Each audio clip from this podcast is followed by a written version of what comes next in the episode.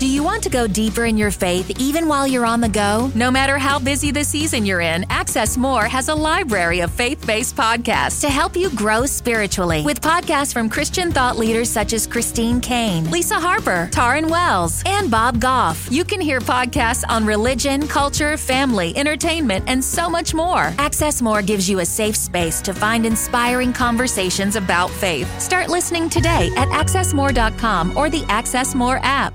Aaron, like curse him out, like F you, God, I hate you. If you're real, you did this to me. I didn't do this to me. I was I was just listening to doctors and now look at me. I went back and forth from not believing in God altogether because it's like, why would God allow something like this to happen to believing he was real just to blame him for my addiction? Stories stir the soul. Stories reveal. And stories heal. In this podcast, we will give you an inside look at someone who's had a life changing breakthrough. Real people, real stories with real breakthroughs. As a health and wellness expert and coach, and Todd as a men's mentor, we've seen firsthand what God can do when it comes to a breakthrough. So lean in, listen well. This could be your biggest breakthrough.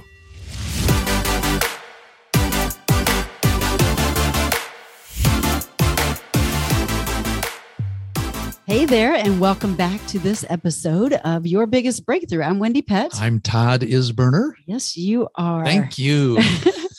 you know, lately, I know you've heard this a lot too, yeah. Todd, but people are throwing around the word addicted. Like, mm. I'm so addicted to social media, yeah. or I'm addicted to work, or I'm addicted to ice cream. Oh, yeah, true. Uh, in fact, uh, we're kind of loose with that term without mm-hmm. really understanding that there could be a horrible impact to what a real addiction is.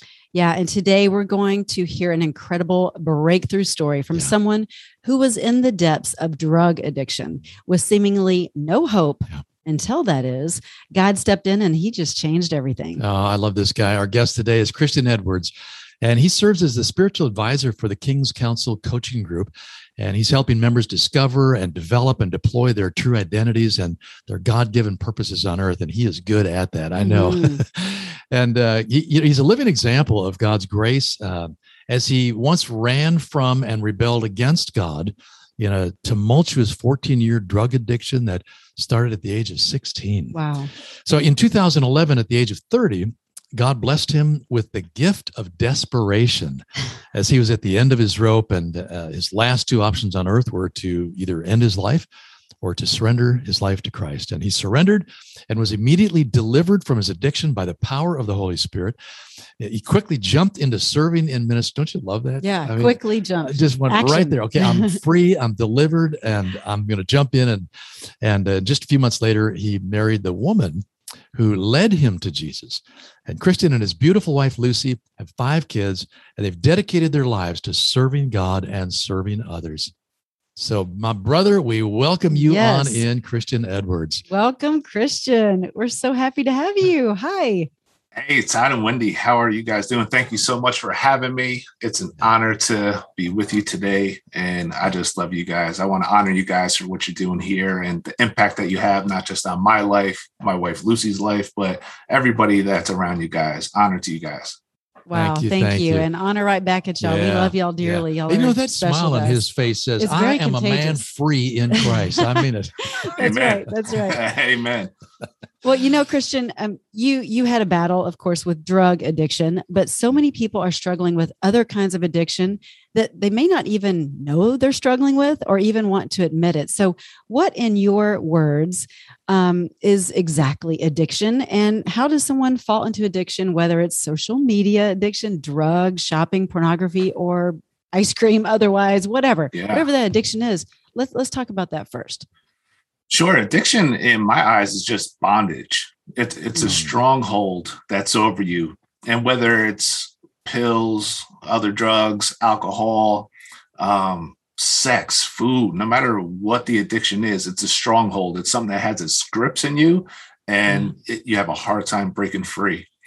And, and for me, I, I realized that 14 years of battling addiction on my own. And it's crazy because I didn't even classify myself as an addict the first couple of years into it because I was prescribed, you know, prescription painkillers for an injury, mm-hmm. and I just kind of fell into the addiction. Um, but I realized that all addictions are kind of the same. It's a stronghold. It's something that, man, I can't free myself on my own. And thank mm. God I came to the realization it was through Jesus that I could. Amen. And and don't you think you you you said you didn't realize you were addicted? And I think that that's what happens. It's that it's that frog in the kettle of the the water that's turning hot and into being boiling. I think that's how all addictions typically start. It's like, oh, just for fun, I'm just going to do this recreational whatever, or just for fun, I'm just going to sneak a peek at whatever pornography, or just for fun, I'm going to buy this or that, and then it just leads to um, more of that reward um, receptor going off in the brain. So I think that that is a slippery slope. But when you you went through your journey and you said you you were doing this on your own, we like to talk about and find out your faith story because this is where everything changed in your life.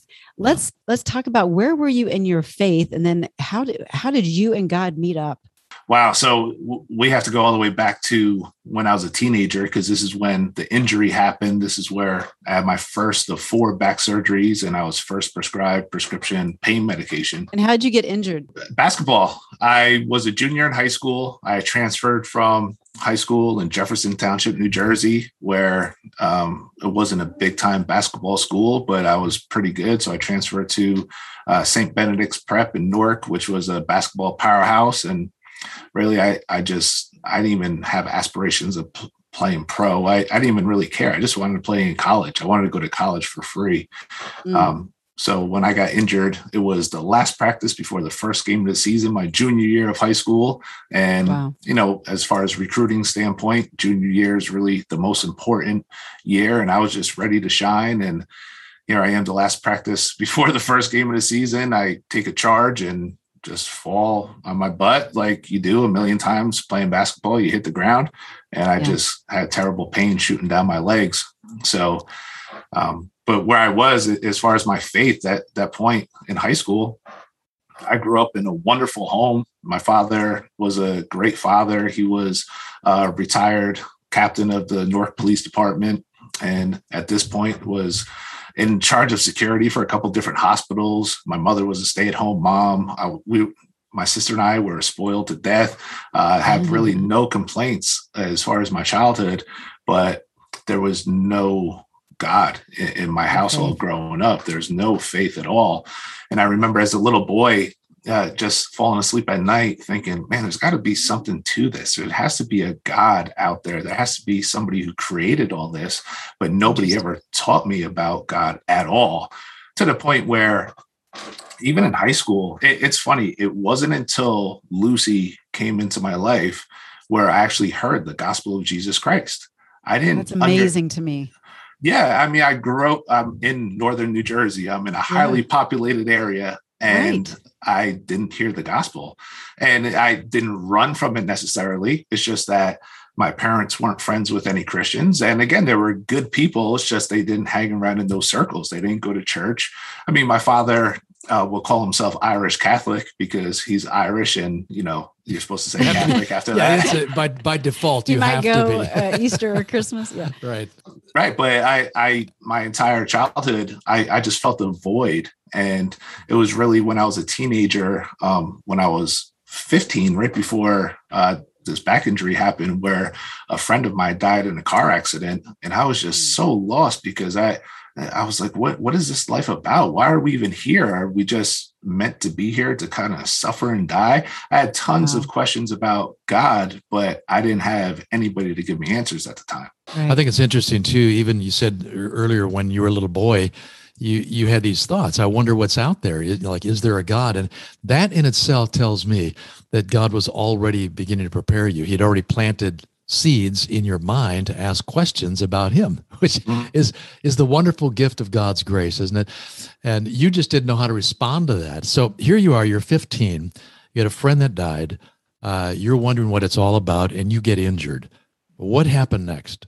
Uh, what happened next is you know i'm completely just thinking about the now not thinking and, and this is this is the the change that I realized when I surrendered to Christ and I became, you know, I was born again and I, I had the Holy Spirit. Everything, every every question or every fork in the road or every decision I had to make before that, it was just what's the best logical decision.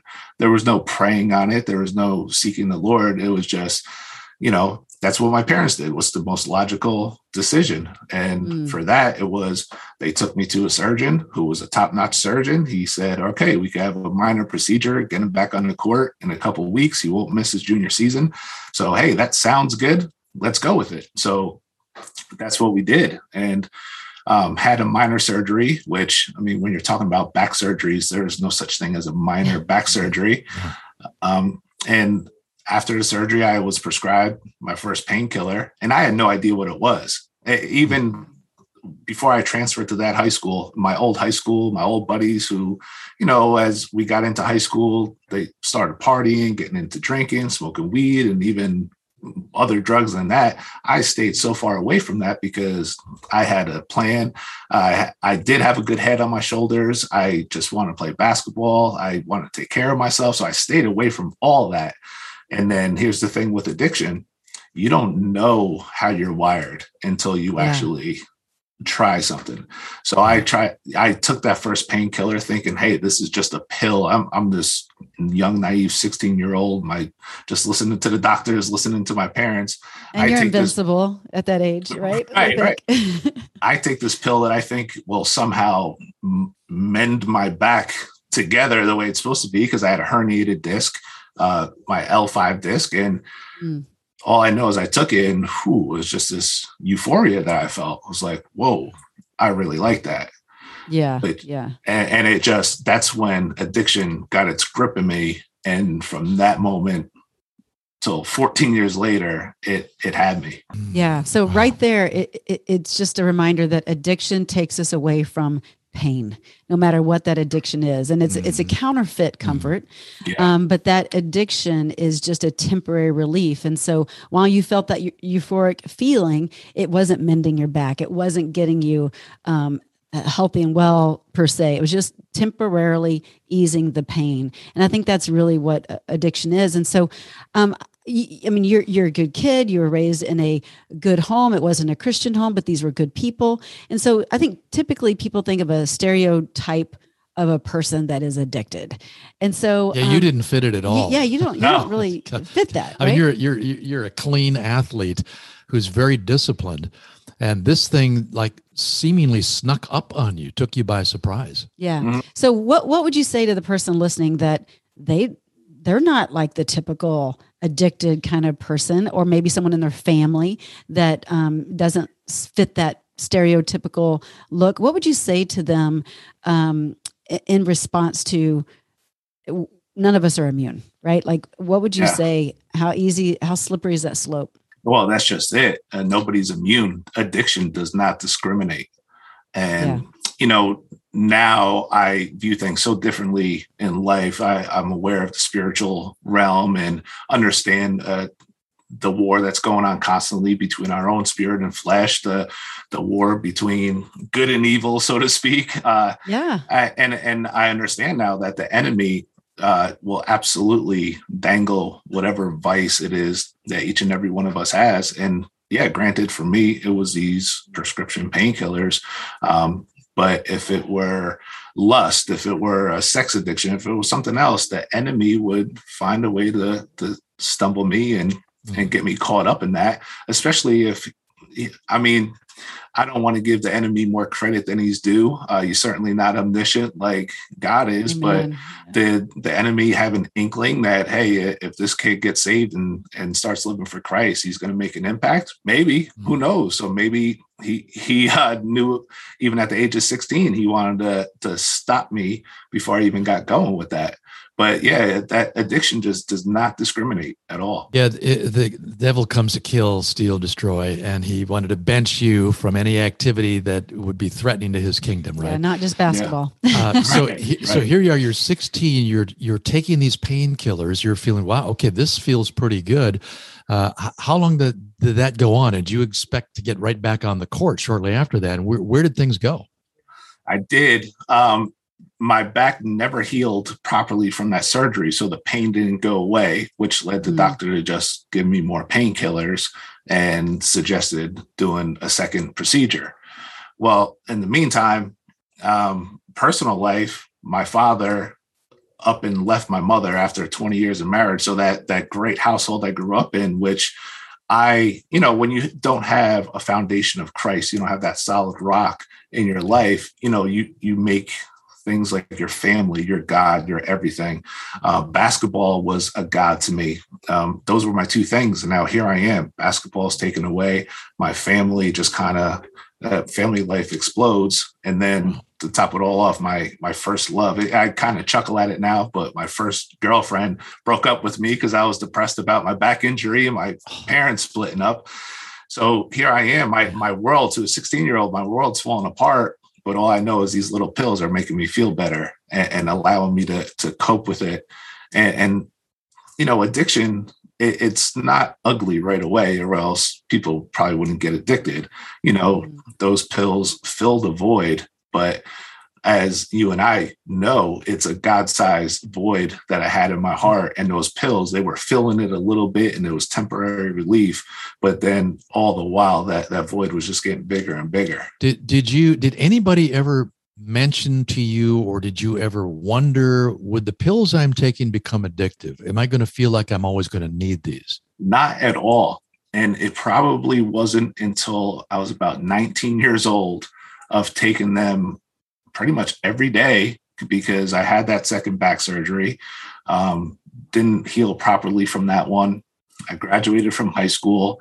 Was like, oh man, what am I going to do with my life? I can't play basketball anymore. And even though I was taking these pills every day, I didn't think of them as if, oh, I'm going to be stuck with these every day. I'll just kind of living in my now, but not in a good way. Like I, not to just be present. It was just because I don't know what my future holds. So it's like I just taking things day by day.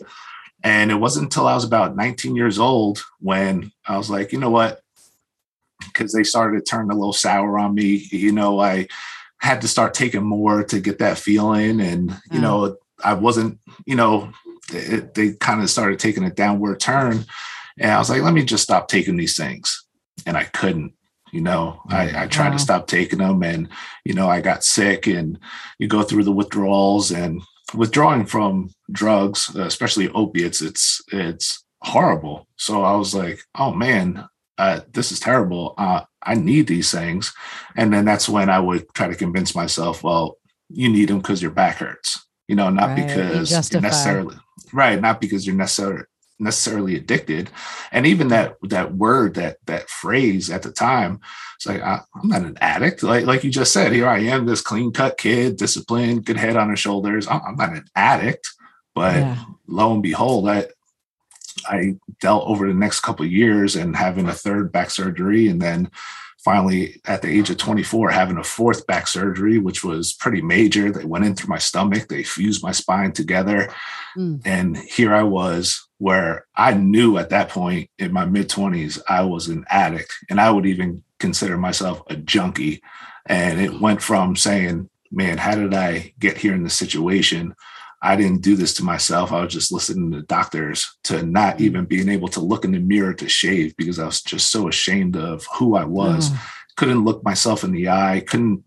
I, I hated what I saw when I looked at my reflection. I hated who I was internally. I hated the way I looked physically. I just hated everything about myself. And it's like I, I would kind of go into these fits of rage where, because uh, there's just so much hatred inside of myself where um, the relationship I had with God at the time was to literally say, you know, middle fingers in the air and like curse him out, like, F you, God, I hate you. Mm. If you're real, you did this to me. I didn't do this to me. I was I was just listening to doctors and now looking.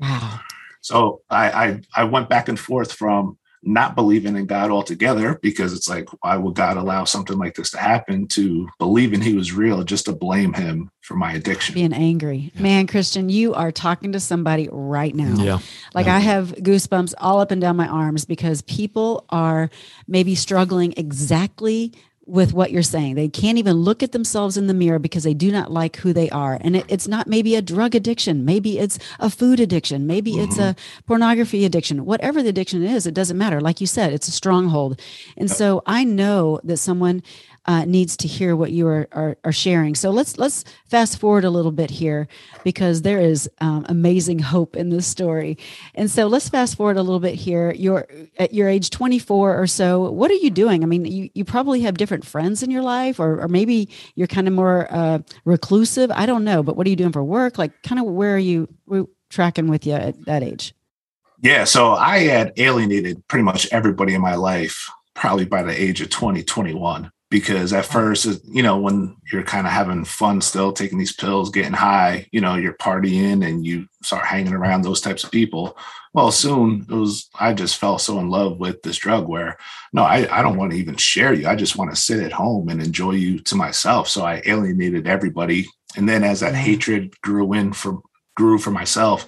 I hated everybody around me. I just walked around kind of with that life isn't fair mentality. If somebody had something going for them, I was jealous and hated them because of it, because I got the raw deal. Why didn't they get the raw deal? But at the age of 24, I was working a job at a hospital where which my father got me the job once I had been to three different colleges, you know, just as an addict and not really caring about my future. So I bounced around to three different colleges, finally dropped out. My father, who, like I said, was retired from the police department, was in charge of a couple different hospital security departments. He got me a job doing hospital maintenance. And for me, 21 years old, I was like, all right, it's a job. My father's telling me uh, uh, he's getting me the job. It's something. So let me try it. But at the age of 22, 23, 24, all the way up to my late 20s, this job just pretty much enabled me to be an addict because I worked off shifts, I worked overnight shifts, and I just stayed in accountability. Yeah, I, I stayed in the hospital maintenance shop, uh, just doing my drugs there rather than sitting at home doing them. And I worked by myself, so it was just, I mean, the irony of you being in a hospital yeah. and you're sick, right? I mean, right. with the addiction, and and you're not getting. Yeah, that's an illustration for life right there. Right. Yeah. Uh, so what happened next? You, you you're very aware that you have this addiction. Yeah. You are still believing that God is the one to blame. You can't really help it because you didn't ask for all this pain, and this is the only thing that took away the pain. You didn't like yourself. You'd look in the mirror and you you, you were repulsed by what you saw. You're you're sort of a recluse, avoiding everybody. Man, that's that that's a life to me that sounds like it would be on the border of suicide. Like, what's the point of living? What what kept you going? I was suicidal, especially if you think back to my teenage years when my friend passed away and still still not knowing what's the point of all this. So if I was thinking that at the age of 15, 16, just pondering life, pondering what happens when you die, here I am, my mid 20s, my life's a wreck. I'm like, why why am I even living this life? And I did I, I would say I was suicidal and there would be many nights where I would take probably that enough drugs that maybe I wouldn't wake up in the morning. But mm-hmm. honestly, I was too scared to just, I could have easily just taken everything I had and surely would have done it. But I kind of played that that game because I kind of wanted to die, but I was afraid because I didn't know what would happen if I died. Mm. And quite frankly, I would definitely say it's the grace of God that yes. allowed me to not pass away because the the amount of of drugs that I was taking, and you know, with the painkillers, start taking the OxyContin, crushing them up and snorting them, and mm. I tried taking other drugs to wean myself off of the drug I knew I had a problem with, and just it, it was a it was really a mess, and there's really no reason why I physically should have been able to withstand that at all you didn't have the ability, the know-how, the, the drive to get yourself out of this, to put yourself in treatment or anything. So something happened. God stepped in somehow here. Tell us about that. God stepped in in the form of Lucy. Lucy, well, uh, go Lucy, go Lucy. I was going to say Lucy Edwards. That's her name now because thank God, uh, God blessed me enough to uh, call her my wife. Um, yes. But she, yeah, so Lucy Similian at the time, she came into my life. She worked at the hospital, and it's crazy because there was just something different about her, something different. And you guys know her. Um, uh, Todd, amazing, amazing I, woman. You don't have to co-sign for this because you're sitting next to your wife, and I wouldn't expect you to. But she's the most beautiful woman on earth, in Oh. my opinion. Yes, she- in my opinion. very, very yes, beautiful. yes, I understand. inside and Totally. out, inside and out. Yes. Yeah. So she Mm. was just different. And for the life of me, I couldn't figure out, I, you know, I had to walk past her department to get to my, to the maintenance shop every day. And, you know, we just would start talking. And I had no idea why she would even give me the time of day. Here's this woman, she um, was in a management position. She was just like, you could tell she was a leader. You could tell she was like a, a boss. You could tell she had, eh, she was too good for me. Bottom line, too good to even be speaking to me God is but she good. did. Yeah, she was the kindest woman in the world. And there was just something about her that I just instantly respected. And I just held her in such high esteem.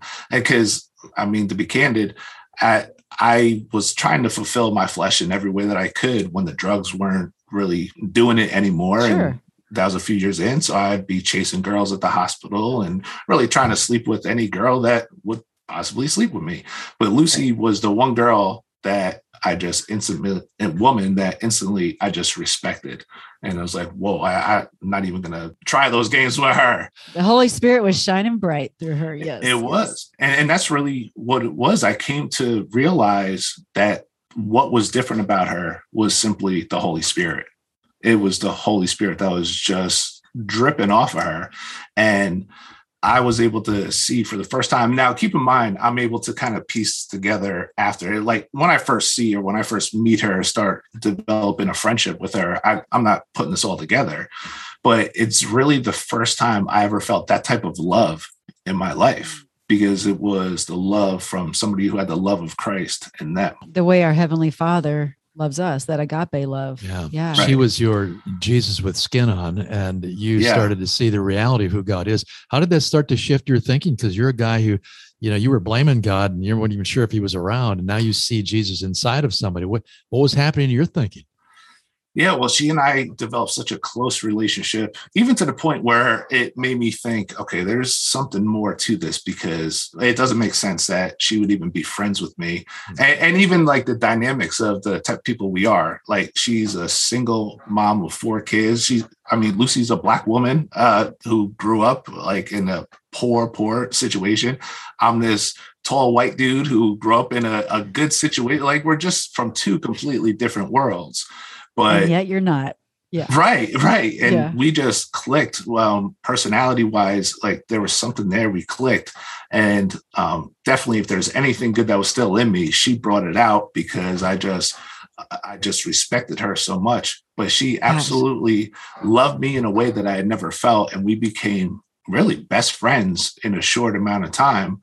And, and that that friendship i she was you know we talk sometimes uh in in king's council in that coaching group we talk about sneaky jesus and Yeah. man with, she was ninja level with sneaky jesus where I love because she knew she knew i would run for the hills if she even like if like she would give me scripture without letting me know it was even scripture she wouldn't Oh, open the love bible it. oh yeah she would uh, she should be sitting here with you on this interview because man, she's amazing. I love her. yeah Yeah. That- so I that's so just I got to stop for a second here because it, it, it I'm just very aware that there are some who are listening whom God is tapping on the shoulder right now to be the Jesus with skin on for somebody Be else. the sneaky Jesus. just like Lucy was for Christian. Yeah. Jesus has got your number, and there's Yeah. somebody in your life who needs to understand what the real love of God is all about. And they're never going to experience it apart from you stepping out, just Yeah. like Lucy did towards Christian, and letting that love of God flow through you. Yeah. Be that sneaky Jesus for somebody today. yeah and share the the fruits of the spirit with with somebody else but um yeah so you're you're you know having this friendly relationship with lucy when did it all happen where she's like Yeah. when, when did y'all go on your first date like how'd that happen did you just get this Yeah. boldness in you you're like hey you know it, it didn't even feel like a first date because we were really just such close friends and and Awesome. so it didn't feel like a date although i could tell you probably the exact date that it was where we went the booths we sat in um because there what was you were wearing what she was wearing. Yeah a hundred percent. I know exactly what i was wearing and what she was wearing. Um that's that's too good. but with her um something that she would tell me a little bit later was as soon as I came into her life, even before we became close friends like this, God was speaking to her and told her, through loving kindness will I draw thee. And she Mm, ex- explained that to me that when I first came into her life, the Holy Spirit told her directly and explicitly, I'm going to use you to get to Christian's heart. And and so she was on mission from the mm. second that that she she saw me and we, and we really became friends. Now, did that mean that she was disingenuous by with the friendship and all that? No, we really clicked, but it was it, it was a God thing, for lack of better words, just a complete God thing because she, I mean, not only did Willing. she lead me to the Lord, and we'll get into exactly how that happened, but I mean, she's my wife, so it, it was a complete God thing. She was, she's not just still on mission for the Lord. Like I'm obedient. I don't know if this man's my husband. I'm just obedient. You know, Right. Wow. No, that's good. That's great because because she was being obedient, Yeah. but not for the sake of being obedient. She was being obedient because she loves God. yeah. And he had her on an assignment and she was just, yes, Lord. Okay. And I'm wondering if in the very beginning, was it a surprise for her? Like when did the surprise occur to her? Like, you know, I'm actually attracted to this man. I kind of like this dude. I like to tell her it was the first time she saw these blue eyes. in there you go. Of course, There you of course. And she says, absolutely not. absolutely not. That wasn't what it was. Yeah, I, I think that early on there was something a little more that like we both felt. I felt it. I remember even calling my mother and saying, Mom, I think I, I met the one. Now, this was before Lucy and I had any sort of even intimate relationship, but I said, This has got to be the one. She is absolutely That's so perfect. cool.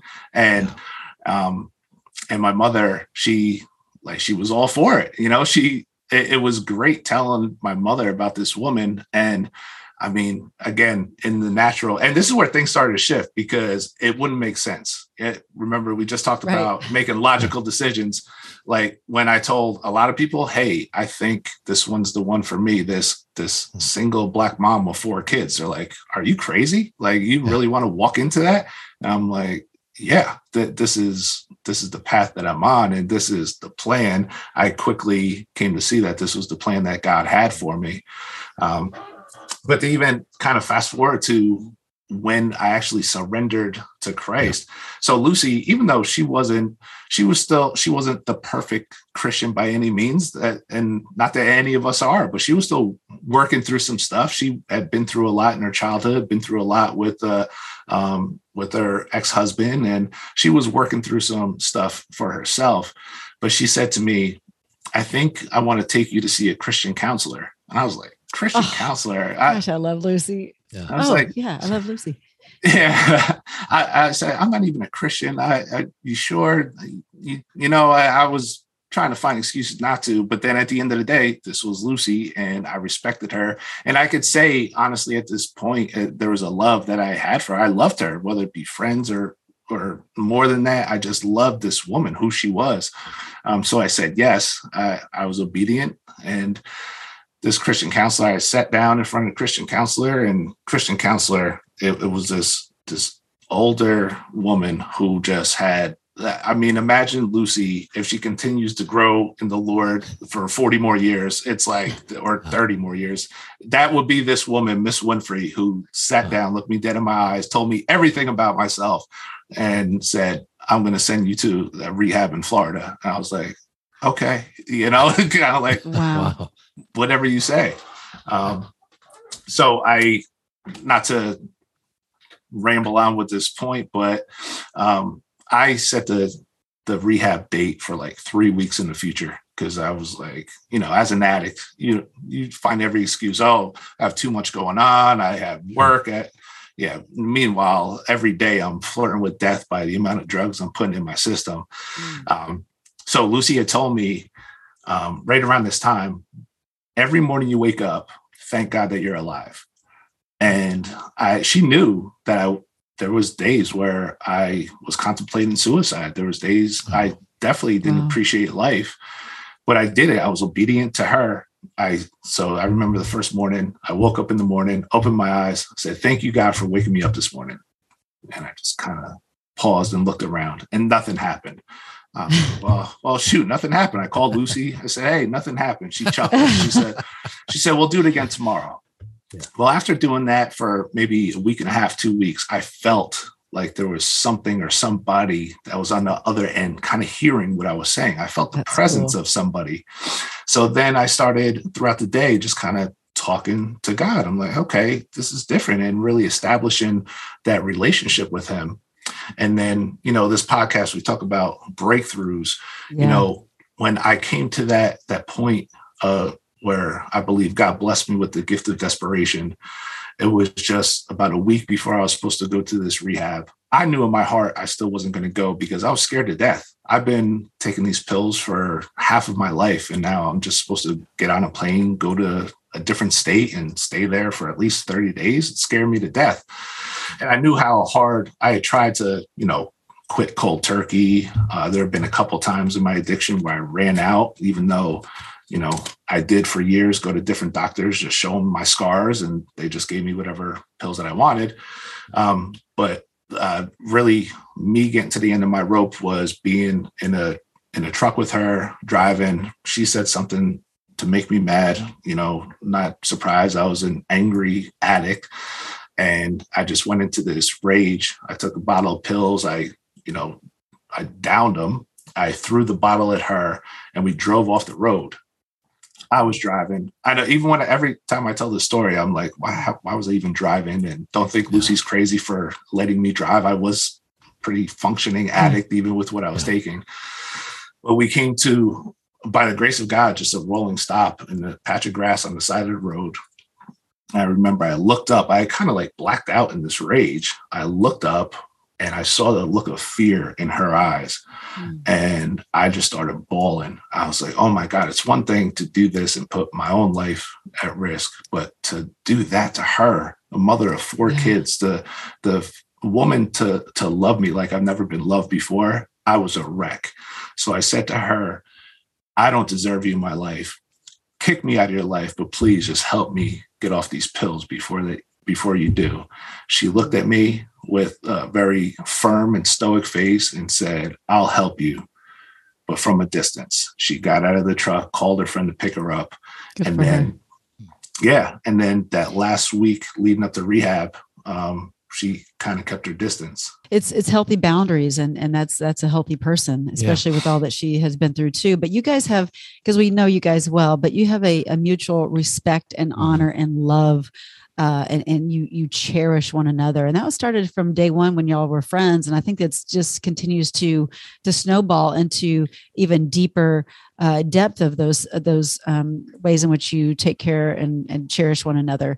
But i'm i'm so grateful that that god allowed um, first of all lucy to to just be willing that i mean not they allowed her but that she was willing and that that you two cross paths because it could be a different story today. And so i think how many people are there that are listening out there that like you said earlier how many times are we crossing someone's path and all it takes is that that little drop of of of encouragement that could change their their day or just that willingness to be patient and love someone in, in a way that that lucy's loved you. But mm. what would you say is is the best advice for someone that um, maybe has someone that's addicted that that maybe they're living with them? Maybe it's a child maybe it's a spouse.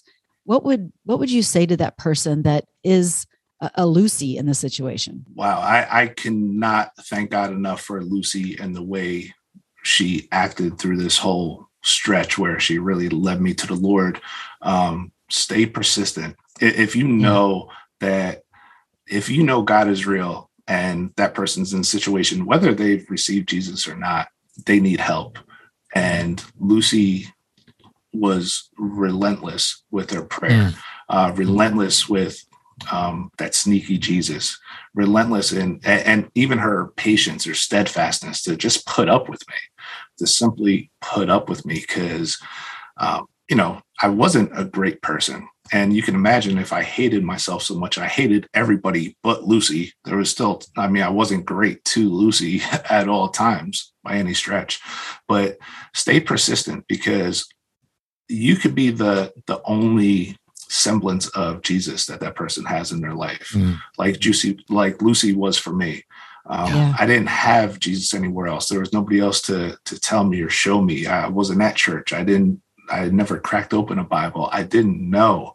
So you could shine the light of Jesus um, to anybody. And, and, think about Lucy. She led me to the Lord, which she did. I, I finally surrendered that day I was supposed to get onto the plane to go yeah. to rehab.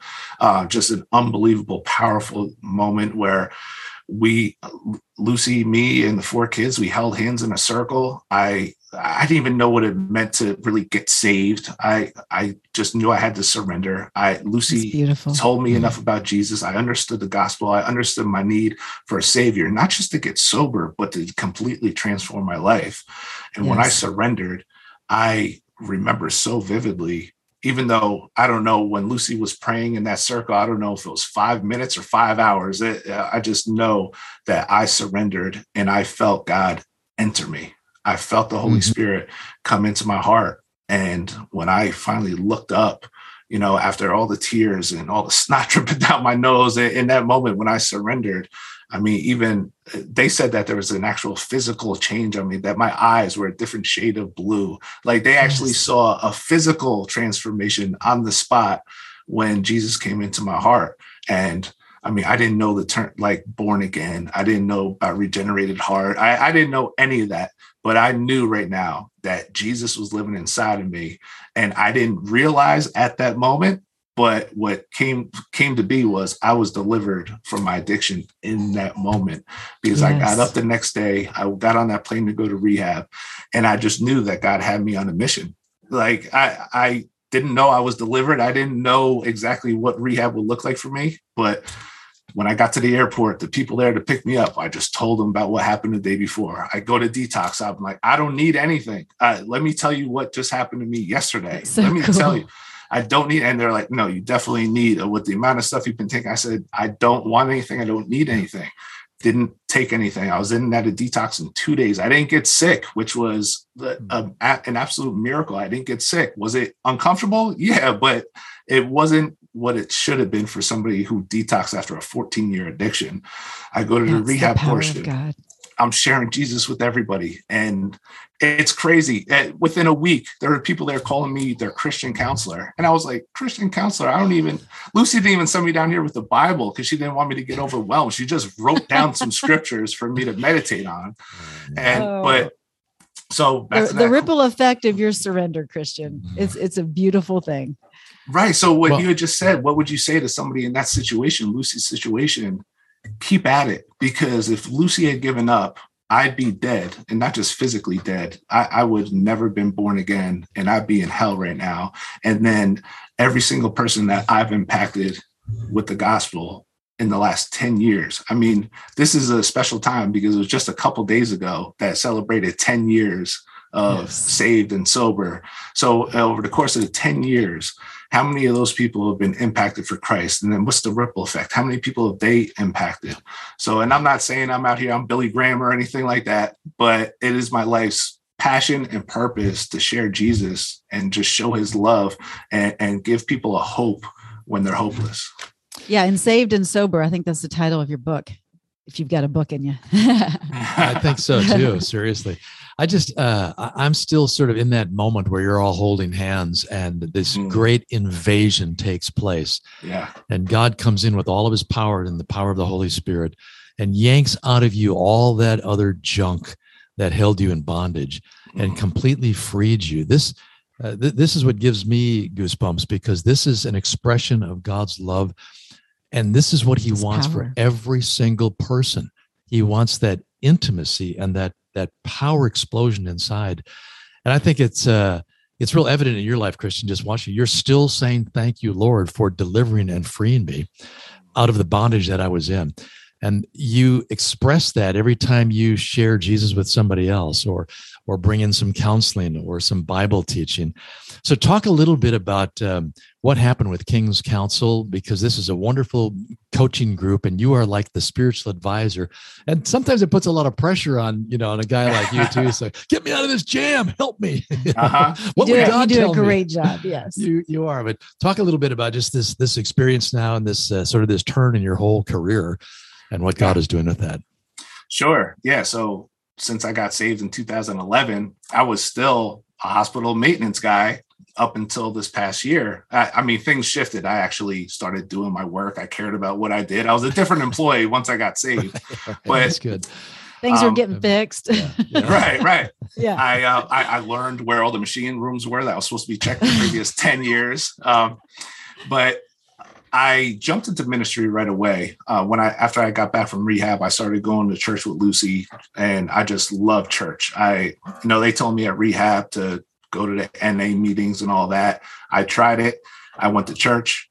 I was like, I need church. I, I don't need the NA meetings. And not to knock that if it works for other people out there, but I needed Jesus. I didn't need the NA meeting. So I went to Lucy's church. I went to, if there was worship nights, I was finding any church I could go to throughout the week. I just needed me some Jesus.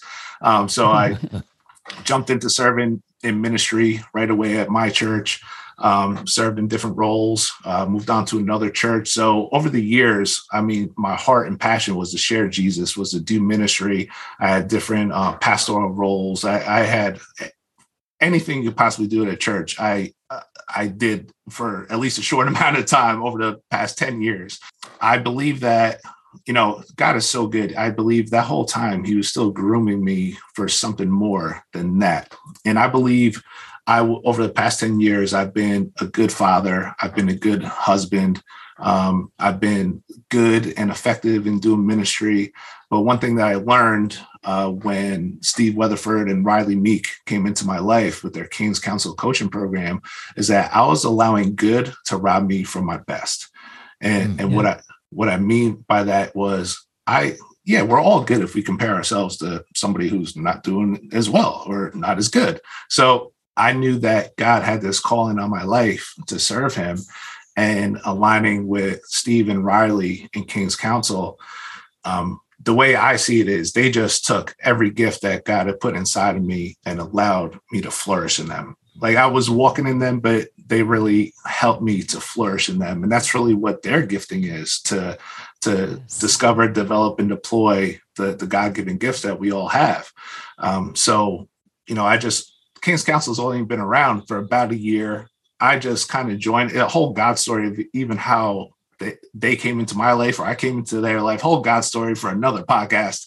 Um, but they came into my life and um, I quickly became, you know, I was just, pay, I was paying to be coached by them because mm-hmm. I just wanted to grow. I wanted to excel. I wanted to advance and quickly i just kind of became like pastor over this small group that they had started and um, you know i joined the leadership team and then it was just this past february where uh, riley uh, offered me a position to be like the, the spiritual advisor where i'd be able to quit my job at the hospital that's after amazing. 19 yeah. years and yeah so that's what i you know when now. i'm i'm picturing you on your butt falling on the basketball court when you were 15, 16 years old. Mm. And at that moment, God seen way ahead to what there is today in your life and never letting go. And I, I, I just think that's got to be encouragement for any of us who wonder, does God really have anything good in this? Is there any kind of plan at all?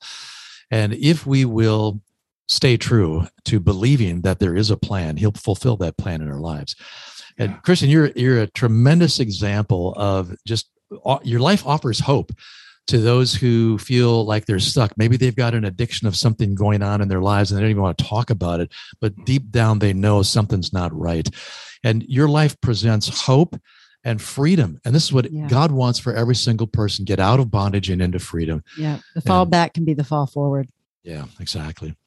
So just thank you for shining yes. brightly for Jesus. Thank you for what you're doing in King's Council and and every place else that you go because you do bring the light of Jesus with you. And uh, the only person that outshines you a little bit is Lucy, and of course that's to be expected. I agree. I agree. No arguments here. All right, man. Well, we adore you. Thank you so much for your time, and um, thank you for sharing your story. It is so impactful. So you are an inspiration, and give Lucy a big hug from us, please.